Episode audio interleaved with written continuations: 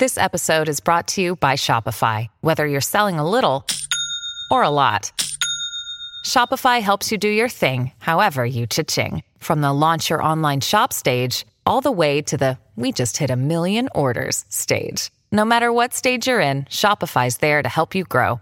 Sign up for a $1 per month trial period at shopify.com slash special offer, all lowercase.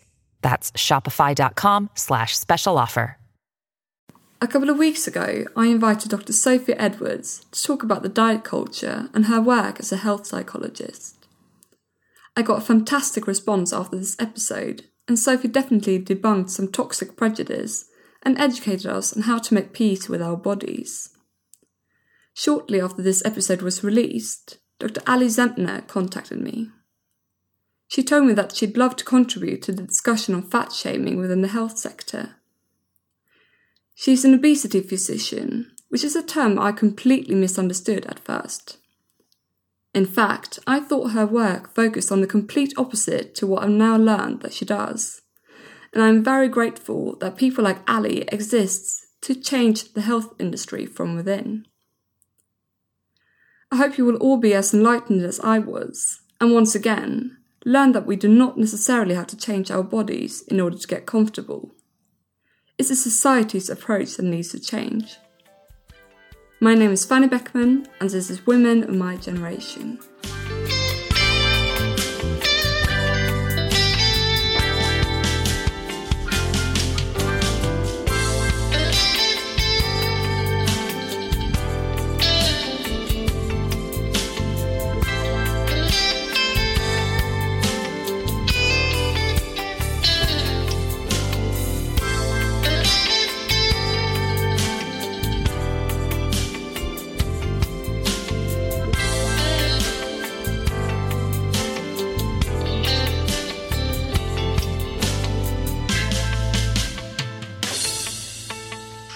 Hi, Ali. How Hi. is life in Vancouver at the moment?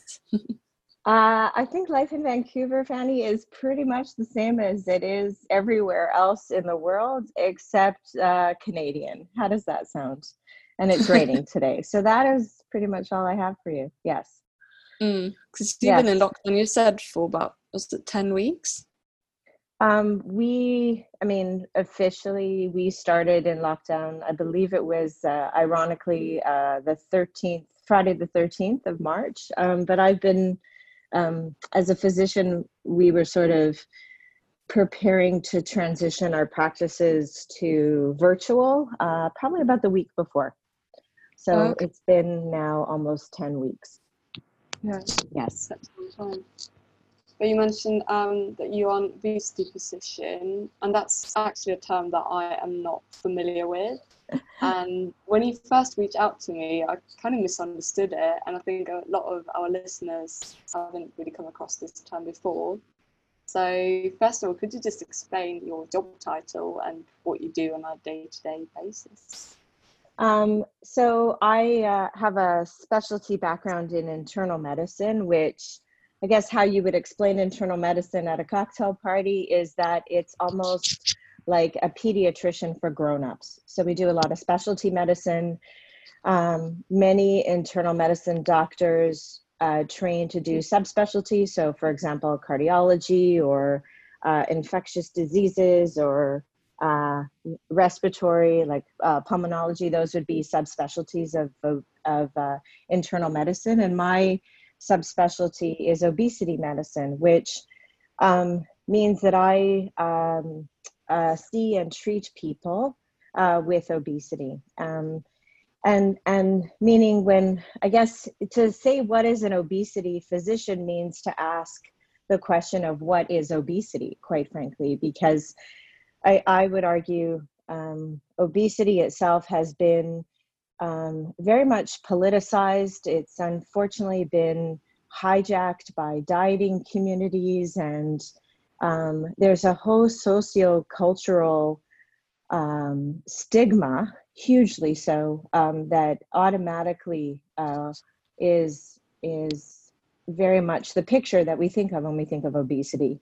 But pure and simple, when we think of obesity, we need to remember that we're thinking of we're talking about a disease model. And and when i say disease fanny understand disease doesn't mean sick. It means that the body physiologically doesn't do what it's supposed to do or what it was intended to do and that can affect how a person moves through the world. Mm-hmm. and so obesity is a state where hormonally speaking remember that our bodies regulate energy and energy metabolism um, in a very much a primitive way. We evolved for thousands and thousands of years to endure famine and harsh conditions. And we have this highly evolved regulatory system that allows us to uh, appropriately use the energy we take in, store some for later, and then use up the rest. Um, obesity is where that regulatory system doesn't work the way it was intended to. And so the body inappropriately stores fat tissue. Um, mm. And that can affect how a person moves through the world, whether that's physically affect how the person moves through the world, whether it's medically speaking, meaning it can cause other um, diseases to uh, to manifest. Um, or um, what's fascinating to me nowadays, even more so, it can socially and mentally affect how a person moves through the world. And I guess if you think about it, you know, if we think about how uh, physically and medically, that's often manifested by the disease itself, whereas uh, perhaps socially and mentally is manifested by how the world sees people with the disease. So mm-hmm. it's um, so to answer your question, uh, you know, you ask a doctor the time and they'll tell you how to make a watch. Um, but to answer, but to answer your question, what I do is I work with patients um, uh, on treatments uh, for their obesity. Specifically, our philosophy of practice is can probably be summed up in a few sentences. You know, to tell someone with obesity to just eat less and move more is like telling someone with depression to just cheer up or mm-hmm. like telling someone with asthma to take deep breaths and what we do is we focus very much on uh, the three pronged approach so we know that genetically there are huge genetic predispositions to where a person puts their weight how they carry their weight that we're as different on the insides as we are on the outside, and we celebrate people's genetics and we um, we talk about um, very much that this is not a blame experience. This is to help patients uh, live with their disease and adjust their expectations.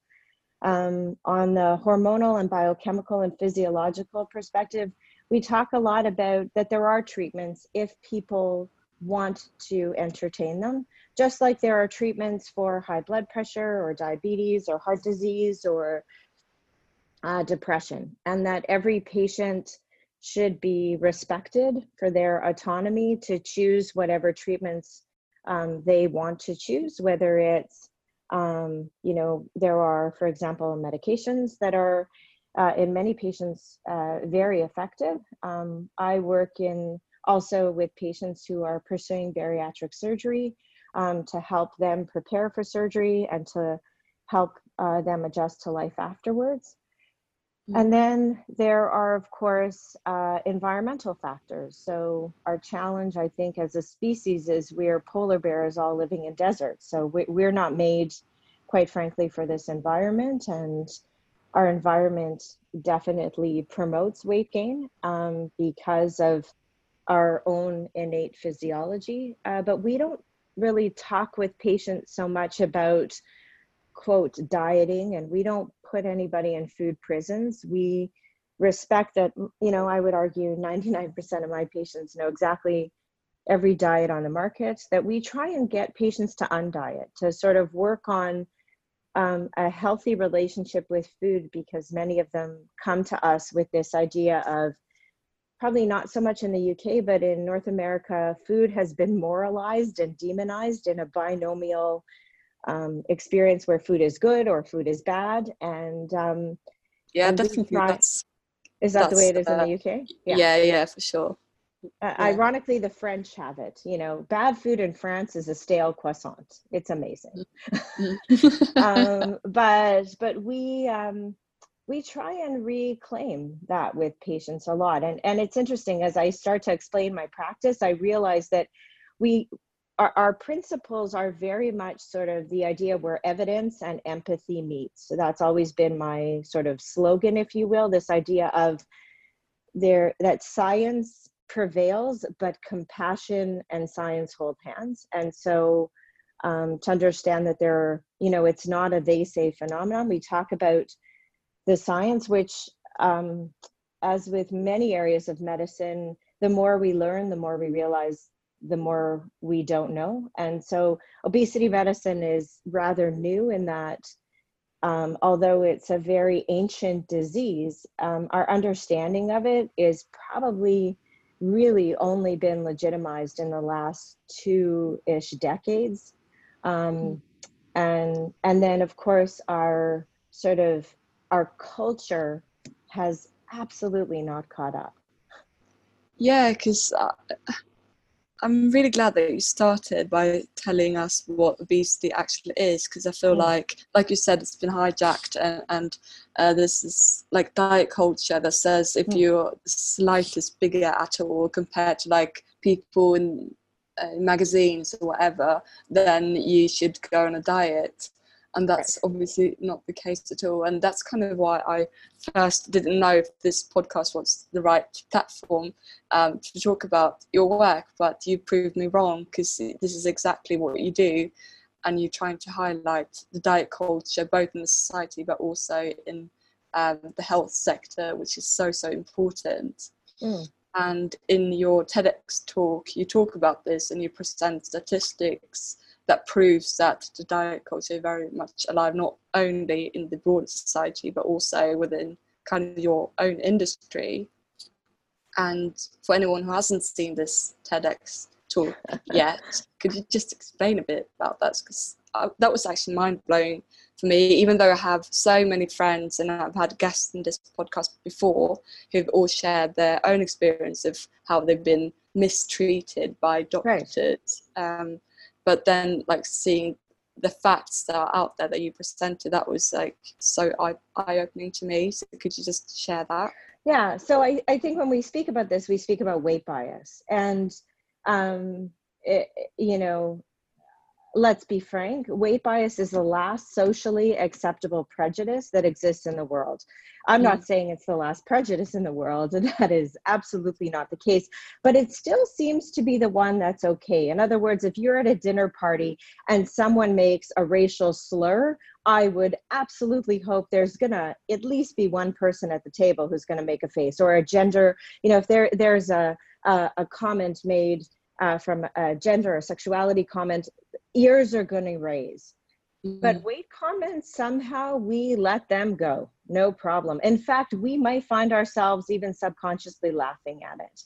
And and so when we talk about weight bias, let's understand that yes, weight bias is massive in medicine, but it's everywhere. Um, and and so, for example, 60% of patients have been fat shamed by their physicians uh, a study done out of the um, you know by Rebecca Puhl out of uh, out of um, uh, the Poole Institute in the United States, which is probably one of the large. It's not one of. It's the largest um, uh, academic institute studying weight bias and its effect in the world, shows that doctors rank number two uh, in terms of a survey. So they gave patients, and these are about 20,000 patients were given a survey of 20 different people and asked to rank those people as to who were the sources of fat shame in their lives. Doctors were number two. Uh, number one were boys on the schoolyard. So we're mm. second to the bully which to me is devastating. Make no mistake, uh, I think mothers were three. Thank uh, God love mine. Um, uh, but you know, it's um, it's a really interesting phenomenon that yes, medicine is massively um, uh, uh, one of its biggest sicknesses right now. Quite frankly, is weight bias. Uh, you know, studies show that um, patients with obesity are examined less by their physicians by a ratio of two to one, so half the time. Um, that not only you know does weight bias exist, but it actually affects how patients receive care, um, how doctors practice. Um, you know, for example, one large-scale trial in the United States showed that a third of women with obesity who had medical coverage, because in the states they don't have a socialized healthcare system like we do or you do, um, but but a third of women with obesity had not had a, a Pap smear, um, and the reason for that was because they um, were afraid to go to the physician because they had been fat shamed, and and that's messed up. That we have a population of people who are being discriminated against by a healthcare field because of the status of their health that that's like saying that you have a group of of firemen if you will who um, are not wanting to put out fires because they don't feel that those fires are appropriately lit and that the person you know like we don't do that. You know what i mean? So there's yeah, this weird sort of social judgment that's been assigned to this disease. And and I think there there's one there's um, one there's a challenge with that because one medicine at its purest is not a place for judgment. Um, I mean, one of the things I make no mistake, I know my profession has a great deal to answer for, and and I know that weight bias isn't the first bias that this profession has or has had in the past. Um, and and interestingly, you bring up the TED Talk. In the talk, I, I talk about you know racial biases that have existed in medicine for decades. You know, for example, it's only in 1960 that hospitals in the United States were finally segregated. Like that's messed up. Um, mm-hmm in 1973, homosexuality was finally taken out of the Diagnostic and Statistics Manual, where it had been listed as a, a mental illness up until that time. Like, we, we have a lot to answer for in medicine. Um, but, but I like to think that at its purest, and, and, and I think we've seen this with this current health crisis in the world, the current pandemic, that, that you know, medicine at its purest shouldn't have judgment. We shouldn't care how you got into whatever disease you've gotten or how you got it. And the only reason we should care is so that we learn how to not transmit the disease. Mm. Um, we we it's, shouldn't. Sorry, go ahead. I was just saying, uh, it's funny how you mentioned the current situation because I've definitely noticed that there's more fat shaming on like yes. social media now more than ever because right. people yeah it's it's crazy because we live in a pandemic and we have so much more things to worry about but people are just talking about like oh i might get fat and as right. that's the worst thing but yet so i'll give you an example 20 years ago so i always say this we are in obesity medicine where we were two decades ago in mental health so 20, 30 years ago, a woman presented to her family doctor's office postpartum, and she said, Look, I, I'm really, really a mess mentally, and I want to kill my kid. And her doctor would say to her, You're just stressed out. You're a mom, go home. It's no big deal. And nowadays, she presents and her doctor screens her for postpartum depression and talks about appropriate treatment. And I don't know about you, but even in Vancouver, we have a postpartum clinic and we appropriately take care of our patients. And what I find fascinating about this is, as you've said, there's fat shaming has risen with COVID, but embracing mental health and talking about mental health has become this whole new approach. You know, so I, it, it's it's interesting to hear about sort of and so it should be like we should be discussing mental health um, but I, I just recently wrote a piece about what if uh, obesity was COVID 19. Mm. So think about it. If obesity was COVID 19, we'd we'd throw we we'd actually study it for the pandemic that it is we'd look at the fact that it affects people differently that some people are affected by obesity different than others that some people are relatively asymptomatic with it and some people it can become a very serious disease that can be life threatening.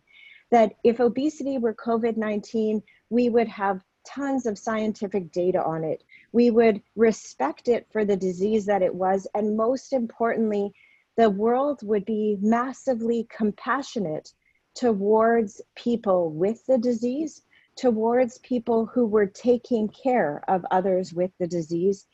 And there wouldn't be this acceptable sort of finger pointing as to how you got it and this shaming associated with it, period.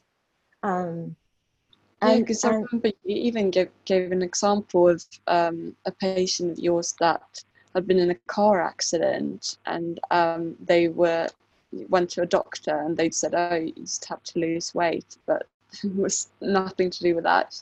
They'd right. been in a car accident.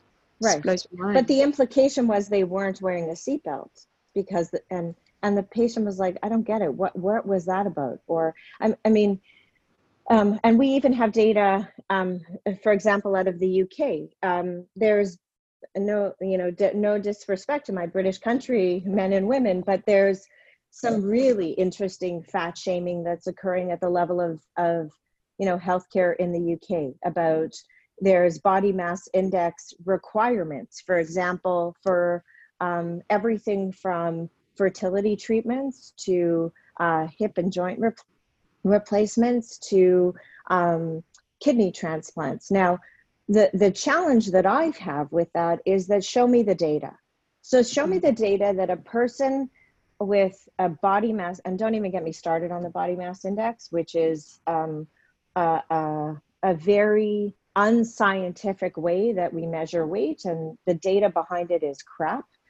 Um, and you know, it should be applied on on individuals, should it?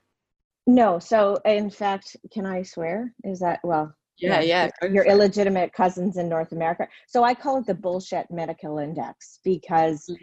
Um, the bmi actually comes from the late 1700s it was established by an astrologer um, that was back during the time of sort of of social sciences where we looked um, we looked at sort of um, means and curves and bell curves um, around sort of the time of Pascal and all of that. And, and um, it was looked at from, it was established from the Flemish army.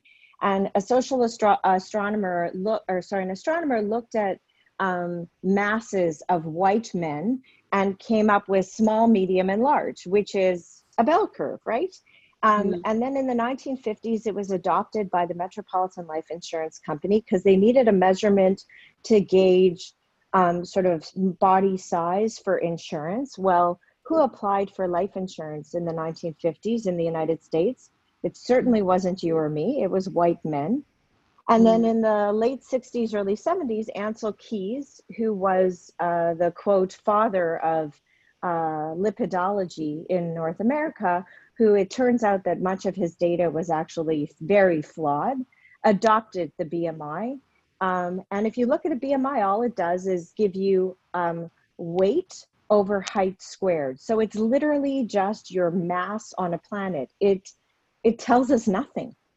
Um, it's the same for men and women. It's the same for ethnocultural groups. It's one basic standard for everybody.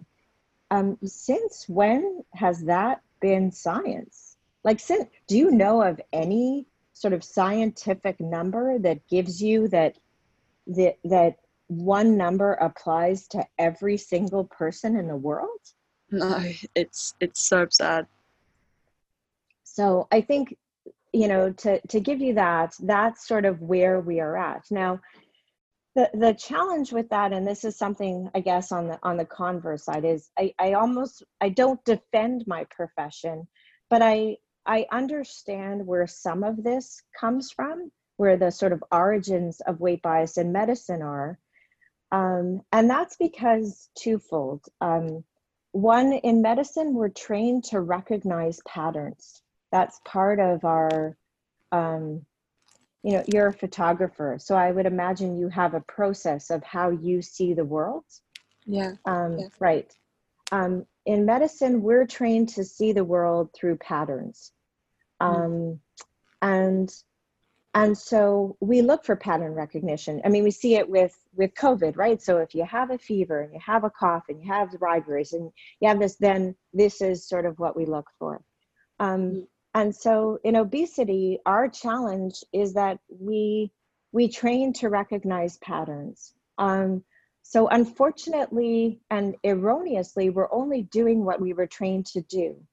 But the issue is this: is that one the patterns that we now recognize are sociocultural ones that have been manifested by the world around us because medicine didn't teach us obesity. I mean, I, I talked to you about, you know, the the physiology and the genetics and the pathophysiology of this disease. I wasn't taught any of that in my training and uh, in fact, I now started an organization called the Obesity Project that teaches uh, students, medical students, and residents about obesity because the idea was they have to learn it early. Um, and we also teach colleagues, so primary care physicians, internal medicine uh, doctors, specialists, etc., about the disease itself. Um, but because we as physicians were trained by mainstream society, we're subjected to the same biases as everybody.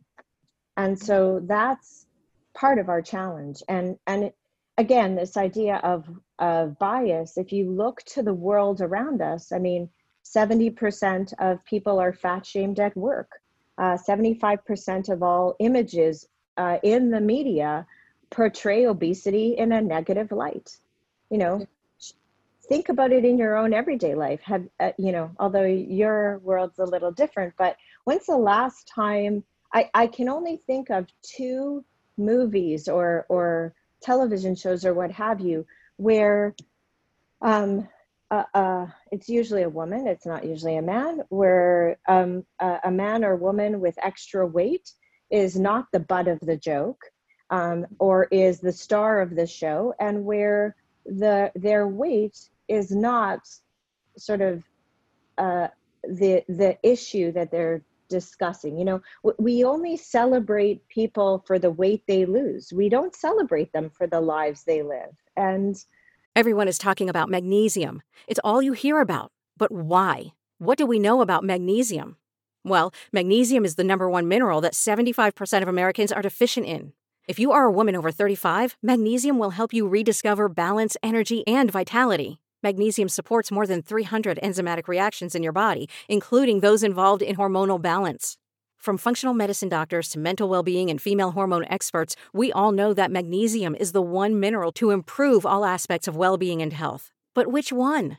Magnesium Breakthrough from Bioptimizers, the trusted choice recommended by leading experts with seven best absorbed forms of magnesium to ensure your body receives the support it needs for overall well being. Go to bioptimizers.com slash balance today and use code BALANCE10 for 10% off. Support your journey to wellness at B-I-O-P-T-I-M-I-Z-E-R-S dot com forward slash balance.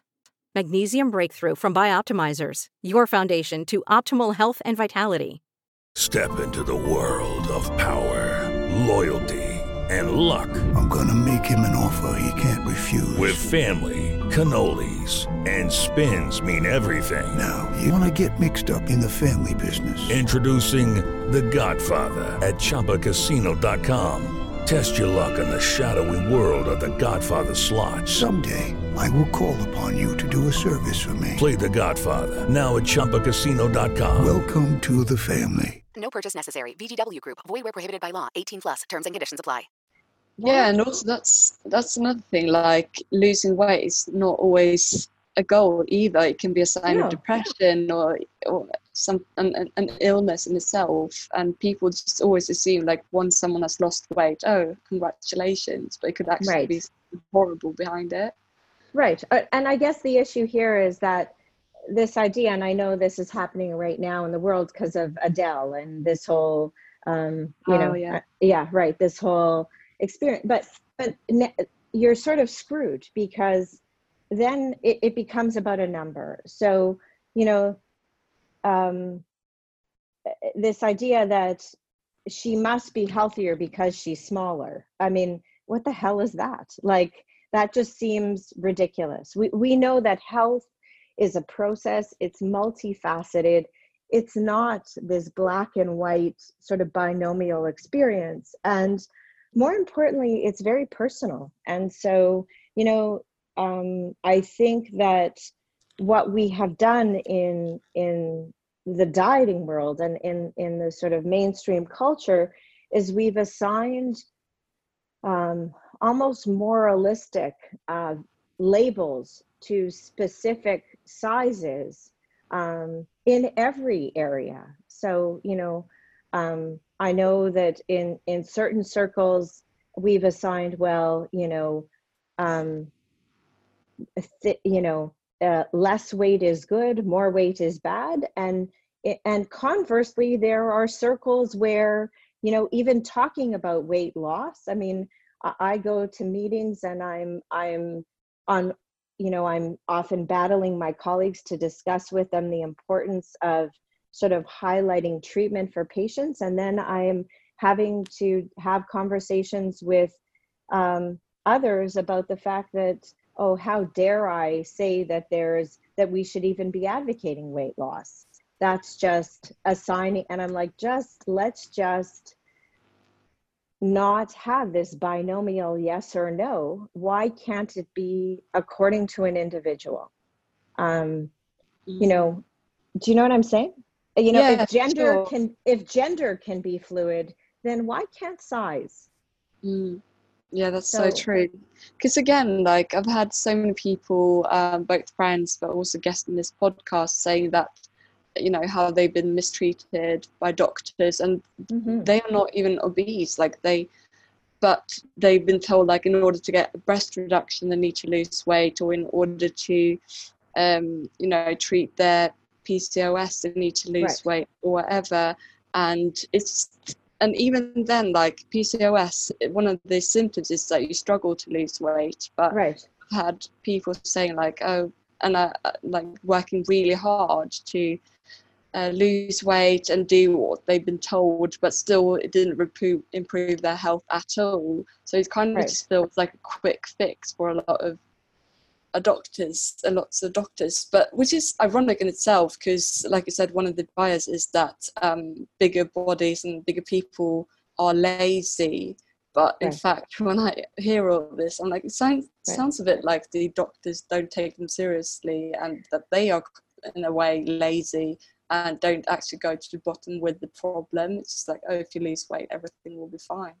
Right, and often we, we we do that. Now, now I will say this: I think what you're dealing with there is at the core of it is that you have a population of people who have been marginalized and and sort of told that they have to manage their own disease, right? So they've been told, "Here's the problem: just lose weight and you'll solve it." And there's this subtle, um, subversive message of, "You got yourself into this, you get yourself out." And so that's the problem. The solution to that is what if these, you know, these guests on your podcast. So for example, I'll give you a perfect example.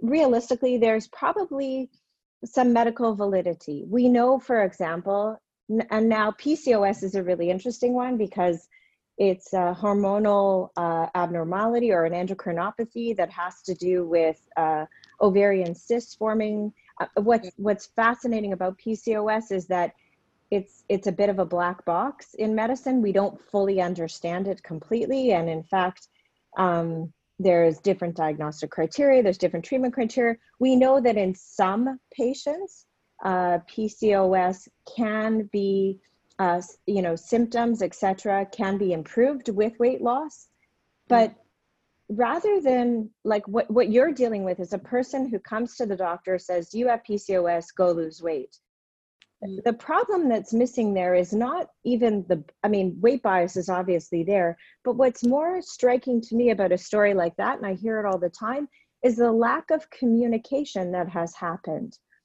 and you know i have conversations with patients all the time and what if those conversations were longer than three sentences? What if they were Yeah. here's the situation. Here's what we know. Here's what we don't know. Here are some factors that could improve things we think and here are some things that could not. And Mm. now you're having a conversation, you're probably talking about weight loss, but there's not the same assignment of blame or negativity or, you know, uh, what have you. And I, I think that that's part of the huge issue here. It, it's interesting how, um, I mean, even our interaction was kind of an example of that. That when you first heard about me, you thought, uh oh, no, she's one of those who's going to just Yeah. tell people to lose weight. This woman is not for my podcast. Yeah. And then after you know we we sort of almost had a pseudo conversation in that you had heard me speak on a ted talk about what i really was discussing. And and here we are actually having a real conversation about it. So i think if i'm really going to make you know use my diagnostic brain Mm. part of the the real um, issue here the real disease is miscommunication and this sort of presumption. Um, and and that's i think what's happening across the board where we we've become almost so tribal if you will in our belief systems um, that we've stopped listening to one another in many respects. And even worse we we only surround ourselves with opinions that we agree with you know um, i just Yeah. read Madeleine Albright's um, uh, most recent book and she said it's so important to be exposed to ideas that you don't necessarily agree with just so you can help um, be exposed to different parts of the world but also so that you can help reform your own um, worldview. And and i wonder if that's part of the challenge. And and i i completely understand why that's not the case in medicine. I mean the demands of healthcare nowadays and i'm not defending my profession but a reality is is the average primary care physician or family doctor spends 10 minutes with a patient. I mean um, i'm fortunate that i my initial visits with a patient are an hour. My follow-ups are 15 minutes. I have a whole healthcare team that works with me. Um, you know we establish long-term relationships with patients absolutely but even then i would argue i don't know that we do a good enough job of really understanding where a person is coming from necessarily um, yeah, that uh, makes such a difference to build that trust as well. right right But like for people who experience fat phobia within the health Yeah. sector, what what what advice do you have to them? Because it can be really difficult if you sit in that room and, and what can you say? What are their rights? So so it's interesting. So uh, i'm going to do a real shameless plug. I um, started an organization as i mentioned called the obesity project and we have a website called no fat shame. Um, it's nofatshame.com and on the website we even have um, the the idea behind all of this is sort of if you were to crystallize is it it's um, mind mouth eyes and hearts. So uh, i would say i think twofold. Um, uh, if one is from a mind perspective, I think understanding whether or not you yourself have bias. And I think understand that even as a patient, you probably have a weight bias because we were all the kids on the schoolyard. So on the schoolyard, you're either the bully, you're the bullied, or you're the kid in the corner who's just praying that it's not going to be you. And so we've all been exposed to bias. And so I think the first thing I would even say is we should check ourselves and make sure that our bias isn't there to begin with. Um, Yeah, that's so uh, that's one. Um, there's, um, and actually, the reason I say this is on the website, you can actually take the Harvard implicit bias test and see what kind of weight bias that you actually have, because many of my patients actually have weight bias. And so there's what's what's referred to in medicine as actually a felt victimization, which is very real, but part of it comes from our own biases. So that's one. The the second um, thing is mouth, and I think that it's about language. And so, on the one hand, that person sitting in that doctor's office should know that language is everything and that we can use our words um, to not just to hurt, but we can use our words to heal and to clarify. And so, I, I would say to a the patient that the patient can say to the physician, I totally hear you, but I need you to understand that although I am sure that you didn't meant to make me feel this way, here's how I actually feel when you say that to me. Mm. And any physician who reacts defensively or negatively to that, I, I promise you that that doctor is not going to leave, go, go away that day and forget that interaction.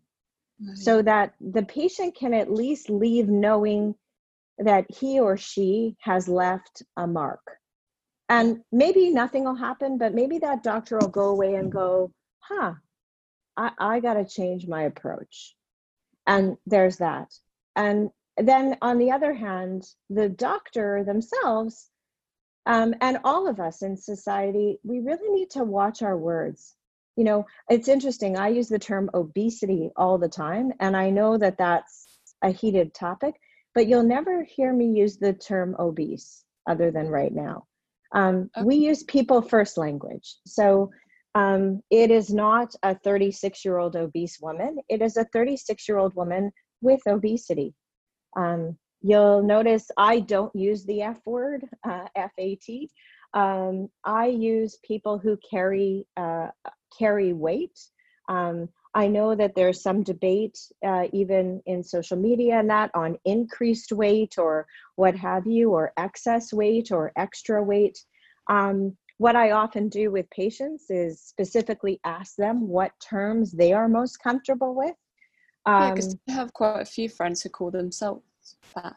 And absolutely, and that's it. totally fine. But I'll give you an example. In um, and I had a patient probably well would have been back in sort of december january and she um, was this uh, she is this just fabulous i mean all my patients are fabulous but she i'm smiling because she's just this she's this badass feminist and uh, who uh, i smile quite proudly that she has trusted me with her health mm. um, mm. because she's had a number of negative experiences in the healthcare uh, world and um, and it's funny in our office we have a lot of uh, you know i i was really careful about the imagery uh, that i put up. So we have a lot of feminist uh, books and feminist imagery. We don't have fashion magazines in our office. We don't have uh, sort of those sorts of pictures. So we were really conscious of that.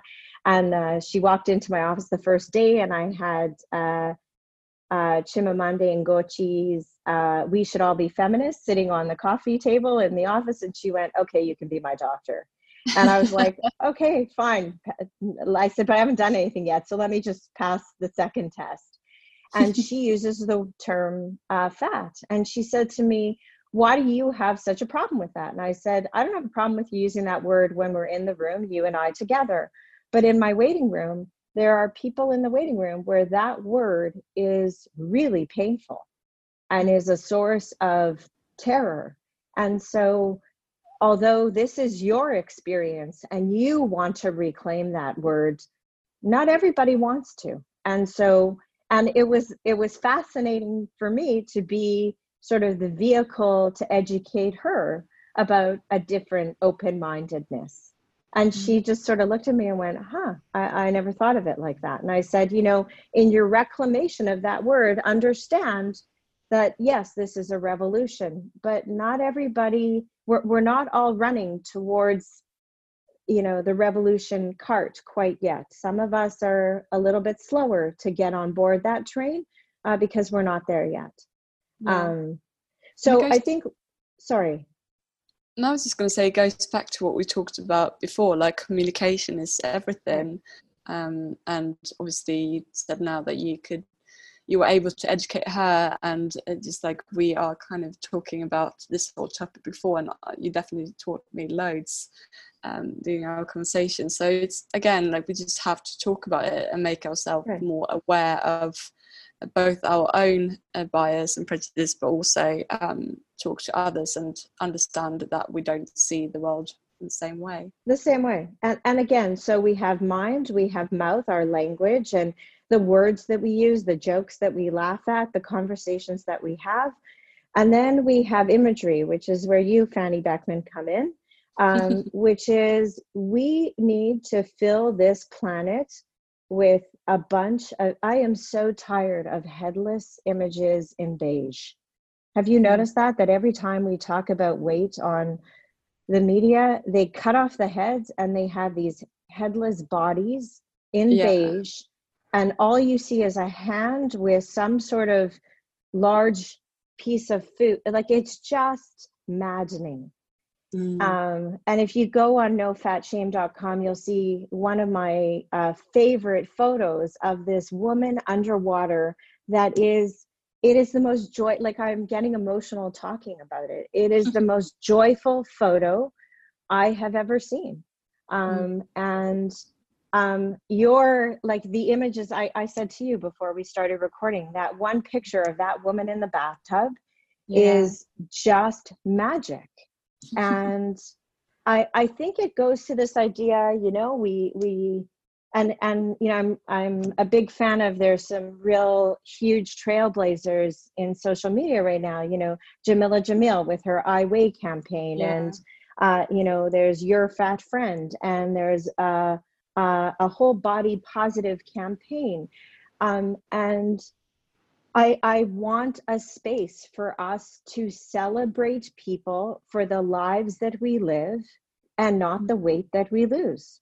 yeah. I mean, it's so true. And right. Yeah, Adele is a fabulous, beautiful, um, musical, frickin' powerhouse, period. I really don't give a shit what size dress she wears. Is Mhm. it like whatever? So like it, and it shouldn't matter either way. That that's you know it's an interesting thing, but um, uh, but but I would argue this. You know these ideas that we need to transform the definition of beauty.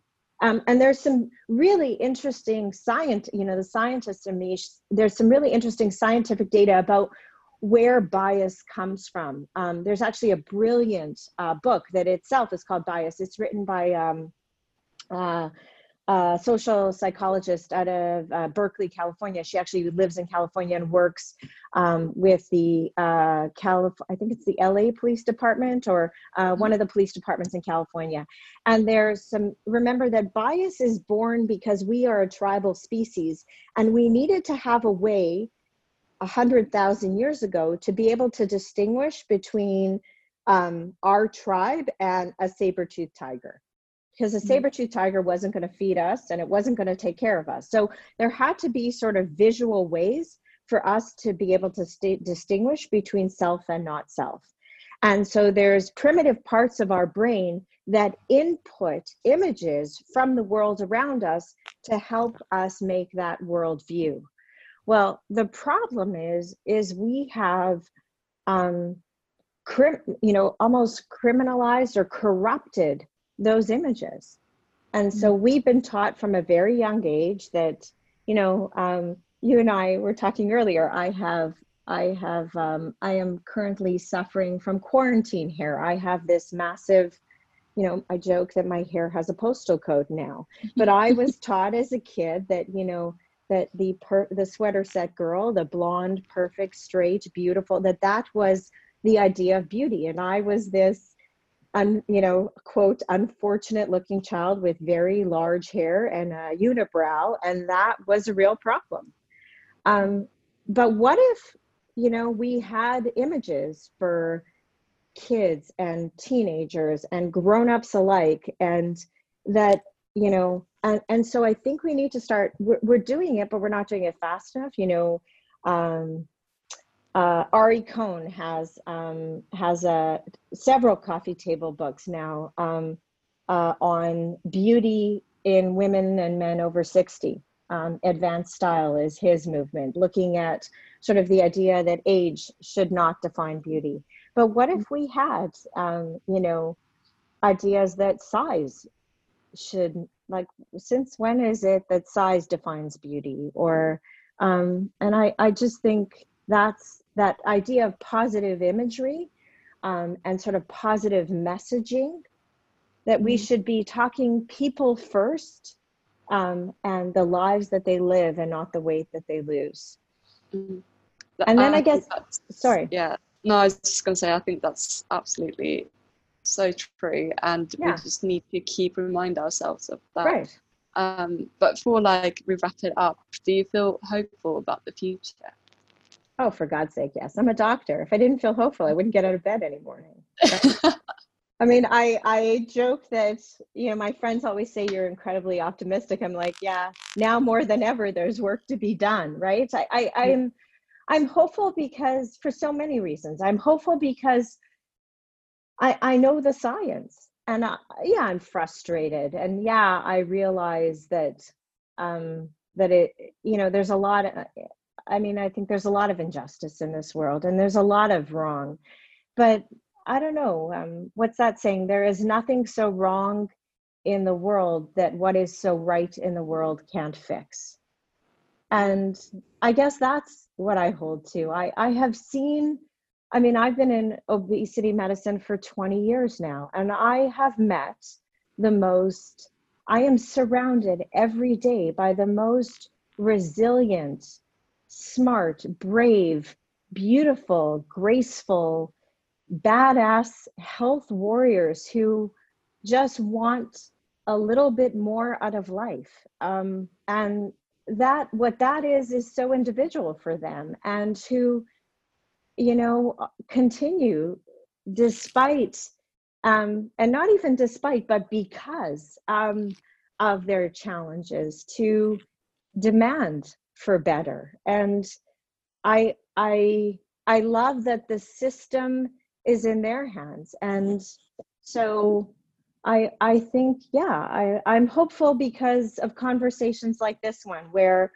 you know you reach out from uh, uh, look and if an obesity doctor from vancouver canada can have a positive hopeful conversation with a portrait photographer from london england during a lockdown in a pandemic about building a better world despite a couple of you know technical difficulties beforehand mm. then man isn't that the definition of hope for the future It truly is. I'm so glad that we actually managed to do this.